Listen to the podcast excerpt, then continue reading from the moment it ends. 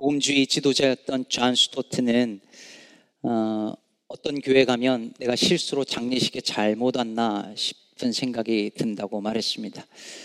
어, 그만큼 예배 가운데 경직돼 있고 너무 지나치게 분위기가 깔아져 있고 형식주의에 가득한 그런 모습을 보기 때문이겠죠. 이런 교회의 가장 힘든 사람은 누구냐면 찬양 인도자입니다.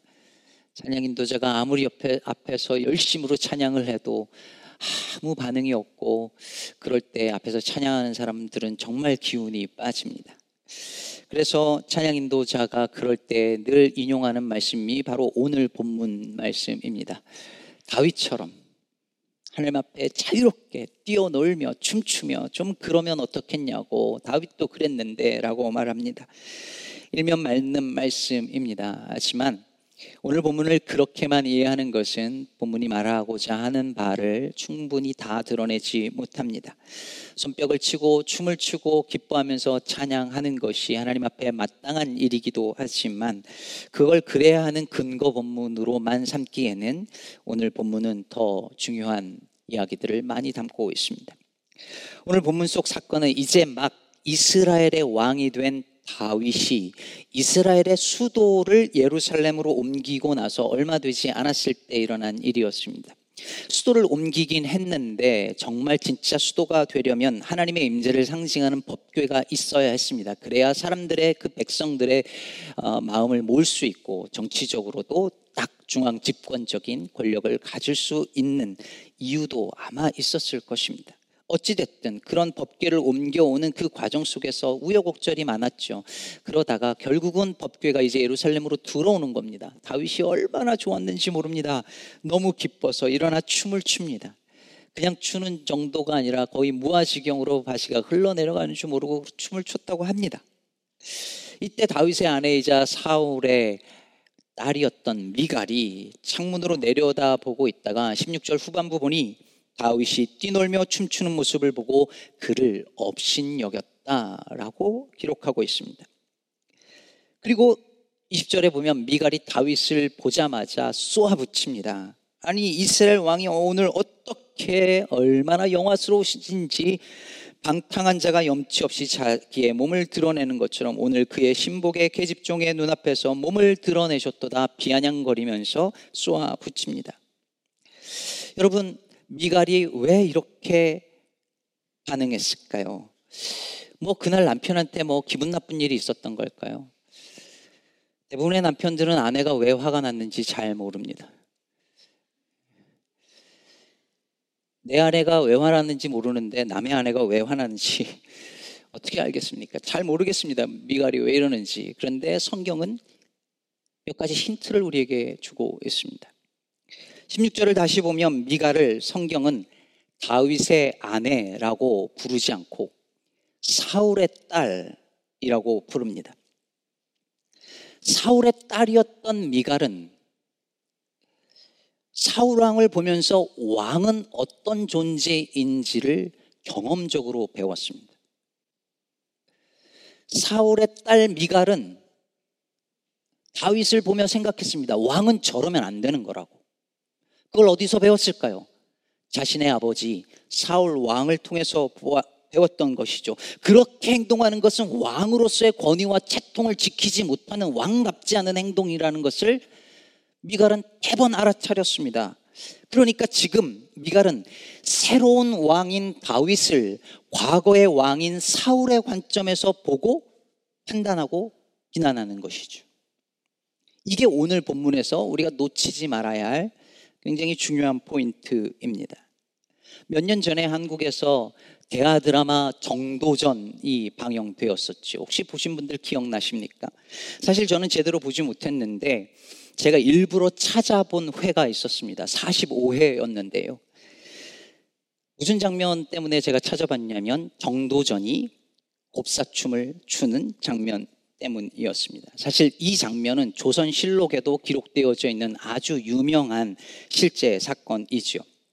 고려가 이제 저물고 조선이 건국되어지는 상황에서 고려의 수도였던 개성에서 수도를 이제 한양으로 옮기고 나서 이성계가 태조 이성계가 정도전과 신하들을 다 이렇게 불러 모아 사정전에서 연회를 엽니다. 그러다가 이성계가 기분이 좋아가지고서는 노래를 부르기 시작합니다. 그러자 몇몇 신하들이 당황해 하면서 왕을 말립니다. 그 부분의 드라마 대사가 이렇습니다. 제가 잠시 연기를 하겠습니다. 전하, 신성한 편전에서 노래가락이라니요. 아니 되십니다. 전하, 재통을 지키셔야 하옵니다. 고정하시옵소서. 그러자 김이 팍 센 왕이 서운해 합니다. 그러자 정도전이 나서서 이렇게 말합니다. 부르시옵소서. 사만 땅의 백성들에게 새로운 도읍과 궁궐이 생긴 기쁜 날입니다. 이 같은 날 노래 한 곡조가 뭐 그리 허물이 되겠습니까? 도성 안의 백성들이 다 들을 수 있도록 목청껏 부르소서. 근데 결국 태조가 정도전에게 그러지 말고 삼봉 자네가 한번 춤을 춰보라고 권하죠. 이때 삼봉 정도전이 일어나서 곱사춤을 춥니다. 등에 바가지를 끼우고 곱추처럼 춤을 춥니다. 실제 실록을 보면 태조 이성계가 정도전에게 아예 상의를 벗고 추라고 해서 상의까지 탈의하고 춤을 췄다고 되어 있습니다. 결국 이날 연회에 왕과 신하들이 다 울려서 덩실덩실 춤을 춥니다. 물론 드라마를 보니 거기에 못마땅한 표정으로 앉아 있는 누가 있었을까요? 역사 공부 잘 안 하셨나 본데 이방원이 있었습니다. 이방원과 신하들이 못마땅한 표정으로 보고 있었죠. 왕이 채통을 지키지 못하고 신성한 편전에서 신하들과 어울려 춤을 추는 모습이 너무 못마땅했던 것입니다. 여러분, 이 장면이 뭘 보여주는 걸까요? 다시 고등학교 때 배웠던 그 역사의 이 이야기들을 상기해 보세요. 사실 정도전과 이방원은 둘 다 개국 공신이지만 나라에 대한 이해가 달랐습니다. 즉 백성이 나라의 근본이 되는 민본 중심의 나라를 꿈꿨던 정도전과 그 세력 그리고 왕권 중심의 나라를 꿈꿨던 이방원 사이에 갈등이 있었잖아요. 그러니 태조와 정도전이 막 춤을 추는 그 장면, 그 한 장면은 그냥 단순히 흥겨워서 춤을 췄다 이 얘기가 아니라 왕권 중심의 나라와 민본 중심의 나라를 꿈꿨던 두 세력 간의 갈등이 드라마틱하게 드러난 사건인 것이죠. 흥미롭게도 오늘 본문의 이 말씀은 태조 4년 10월 30일에 있었던 그 연회 장면과 너무 흡사합니다. 둘 다 새로운 왕권이 들어서고 특히 수도가 바뀌어지고 난 다음에 일어난 일이죠. 바로 거기서 왕에 대한 혹은 나라에 대한 이해가 달랐던 두 세력의 충돌이 춤이라고 하는 상징적인 퍼포먼스를 통해서 드러난 것입니다. 즉 사울의 딸 과거의 옛 왕이었던 사울의 딸 미갈이 볼 때 이스라엘 왕은 그러면 안 되는 것이었습니다. 선한 계집, 선한 계집종 눈앞에서 그렇게 천하게 행동하면 그건 왕의 태도가 아니었습니다. 왕은 그러면 그 권위와 채통이 떨어지는 것이었으니까요. 그런데 그런 사울의 딸 미갈을 향해서 다윗이 뭐라고 합니까? 21절을 다시 보면 다윗이 미갈에게 이르되 이는 여호와 앞에서 한 것이니라. 그가 내 아버지와 그의 온 집을 버리시고 나를 택하사 나를 여호와의 백성 이스라엘의 주권자로 삼으셨으니 내가 여호와 앞에서 뛰놀리라. 이게 무슨 말일까요? 당신 아버지 사울은 그렇게 왕으로서의 권위와 권력을 잡으려고 그렇게 애를 썼지만 결국 하나님은 그를 버리시고 나를 왕으로 삼았다. 이스라엘의 왕은 하나님이 세우는 것이며 그 권위와 그 권력은 하나님이 주시는 것이니 내가 참 왕이신 여호와 앞에서 뛰어노는 것이 당연하지 않겠느냐라고 되묻습니다. 여러분 지금 어떤 일이 일어나고 있는지 이제 좀 느껴지시나요? 왕이 나라의 절대 권력자이기를 바랬던 그 사울 왕의 마지막 남은 세력과 이스라엘의 왕은 하나님의 대리인일 뿐이고 진짜 왕은 하나님이시라고 믿는 그 다윗 왕의 그 새로운 세력 간의 충돌이 다윗의 춤 사건을 통해서 벌어진 것이죠. 다시 말해 사무엘서가 계속 말하고 있는 바 이스라엘의 왕은 어떤 왕이어야 하는가? 그 왕이 다스리는 나라는 하나님의 나라는 어떤 나라인가? 라는 질문에 대해서 다윗은 이제까지 사울 왕이 보여준 아니 주변 국가의 어떤 왕들이 보여준 모습과도 다른 종류의 왕의 모습을 지금 퍼포먼스로 보여주고 있습니다. 여러분 다윗이 하는 말들을 주목해 보세요. 다윗은 하나님이 자기를 높이셨다라고 말하고 있습니다. 그리고 이어서 22절에 뭐라고 말하냐면 내가 이보다 더 낮아져서 스스로 천하게 보일지라도 네가 말한 바 계집종에게는 내가 높임을 받으리라. 하나님이 나를 높여 주셨는데 그 하나님이 나를 높여 주셨는데 그 하나님 앞에서 내가 낮아지는 것 당연하지 않겠냐는 거예요. 내가 더 낮아져서 천하게 보여도 괜찮다는 거예요. 여기서 천하게 보인다는 이 히브리어 샤팔이라는 이 단어는 진짜 humiliated 되는 거예요. 저 진짜 모욕당하는 바닥까지 내려가는데 괜찮다는 거예요. 왜? 하나님이 나를 높여주셨는데 내가 그게 무슨 상관이냐는 것이죠. 하나님 앞에서. 사랑하는 여러분, 결국 오늘 본문은 하나님의 나라는 어떤 나라인지, 그리고 참 왕이신 하나님 앞에서 나는 누구인지, 하나님 앞에서 우리는 어떤 모습이어야 하는지 묻고 있습니다. 미가라는 다윗에게 계집종 앞에서 자기 신하의 아내들 앞에서 그렇게 천하게 몸을 드러냈다고 비난했죠. 그에 대해서 다윗은 나는 하나님 앞에서 한 것이라고 말합니다. 미갈은 사람들 앞에서 왕이 어떤 존재여야 하는데 관심이 있었습니다. 사람들 앞에서 나는 어때야 하는지에 대한 관심이 많으니 스스로 체면과 권위를 지켜야 하죠. 집도 좀 괜찮아야 되고, 차도 괜찮아야 돼요. 사람들 앞에서 내가 어떻게 보여야 하는가가 중요하니까요. 직장도 좀 그럴싸해야죠. 그런 신분과 직장과 어떤 사회적 지위가 안 되면 교회도 못 와요. 누가 나를 깔보지 않을까? 생각하면서 어느 정도 사회적 지위와 힘과 돈도 좀 있어야 하고. 담임 목사가 너무 권위 없어 보이면 교인들이 무시하니까 좀 목소리도 깔고 할렐루야 이렇게 하고 해야 되는데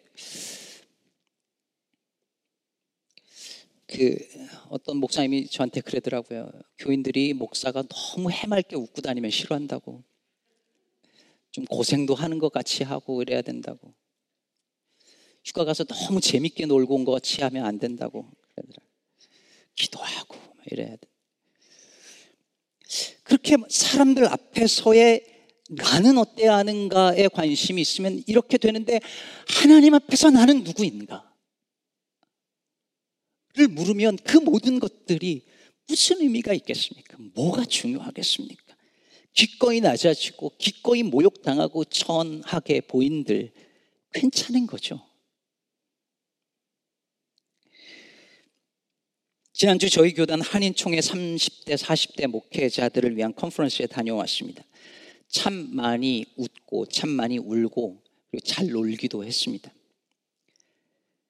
거기서 첫날 자기 소개를 하는데 두 가지 질문에 대한 답을 하는 형식으로 자기를 소개했습니다.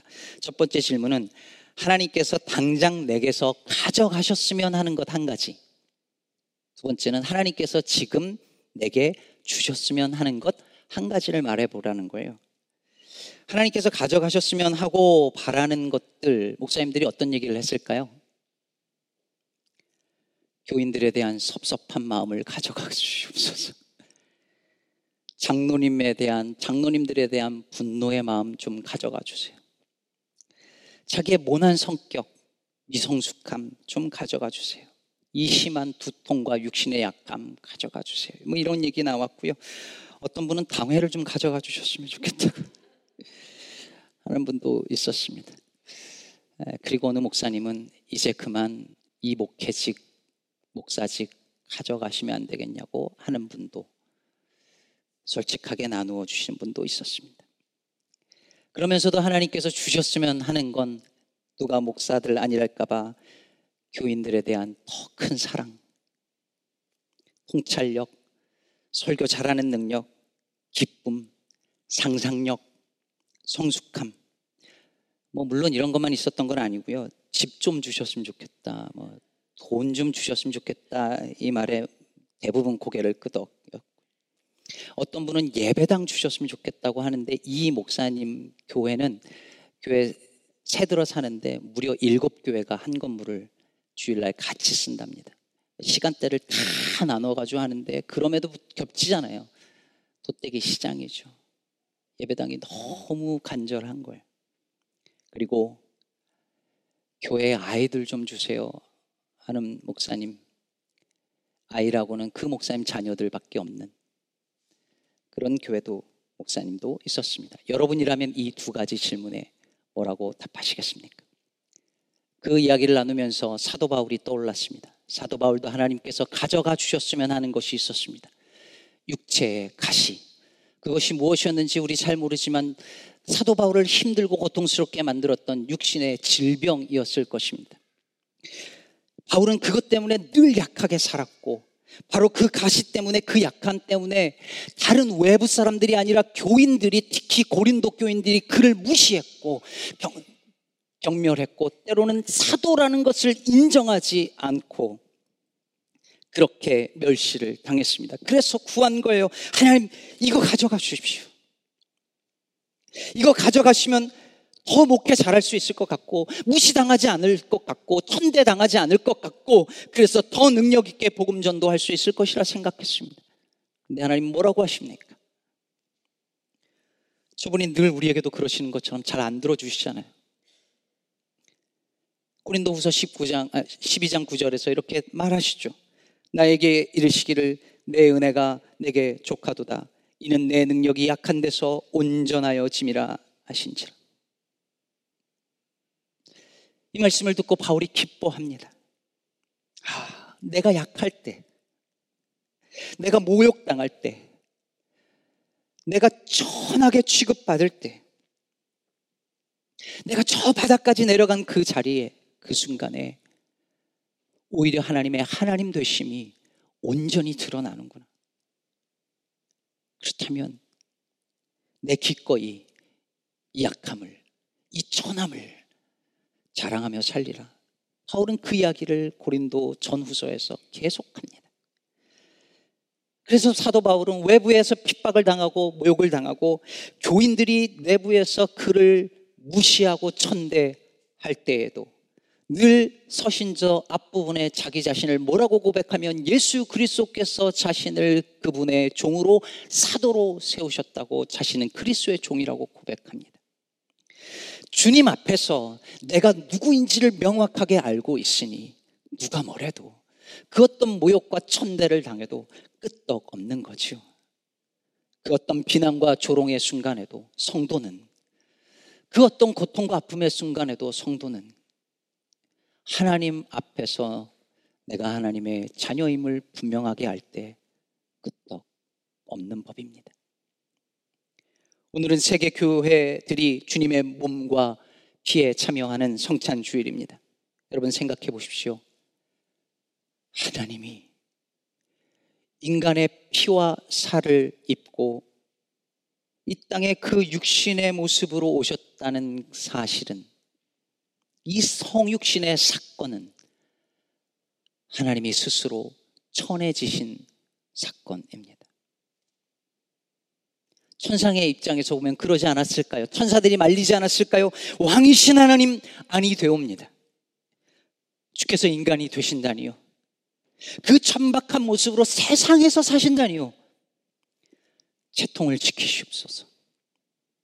생명의 창조이시고, 창조자이시고 주관자이신 그분께서 여인의 몸에 안겨서 젖을 빨아야 하는 그 아기가 되고 우리의 모든 죄를 씻으시는 그 분께서 사람의 몸에 의, 사람에 의해서 몸을 씻김 당하고 그리고 똥오줌을 딱 뺏김 당해야 하는 그 모습을 상상해 보십시오. 얼마나 천해 보입니까? 하나님께서 이보다 어떻게 더 천해지실 수 있습니까?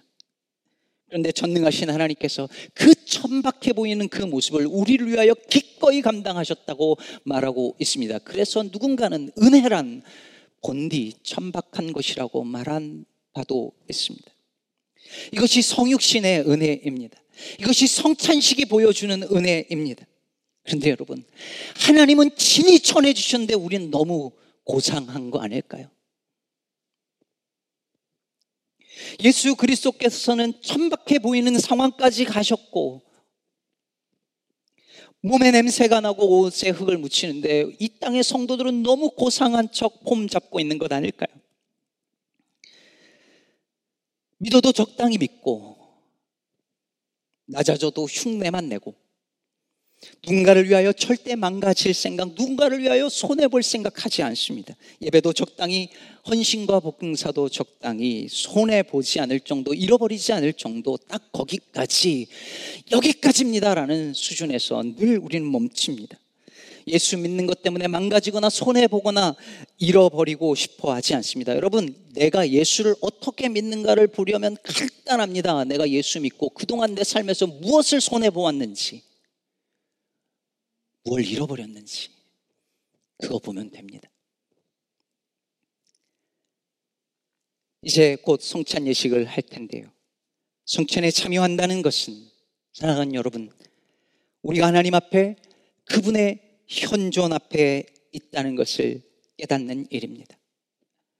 우리를 위해 기꺼이 천해지신 예수님의 몸과 피를 먹고 마심으로 우리도 하나님 앞에서 기꺼이 낮아지고 천해지겠다라고 하는 결단입니다. 서로 잡아먹지 못해서 안달인 이 세상 속에서 기꺼이 밥이 되어 잡아먹히는 삶 두려워하지 않겠다는 다짐입니다. 사람들 앞에서 내가 얼마나 괜찮고 잘난 사람인가를 보여주려고 안달인 이 세상 속에서 살면서 그런 삶이 아니라 하나님 앞에서 나는 어떤 사람인가 늘 돌아보며 살겠다는 다짐입니다. 그리고 나아가 이 땅에 낮고 전한 사람들 곁으로 가, 다가가 그들의 이웃으로 살겠다는 다짐입니다. 저와 여러분이 우리 시카고 기쁨의 교회 모든 성도들이 그런 예수의 제자 되기를 주님의 이름으로 축복합니다.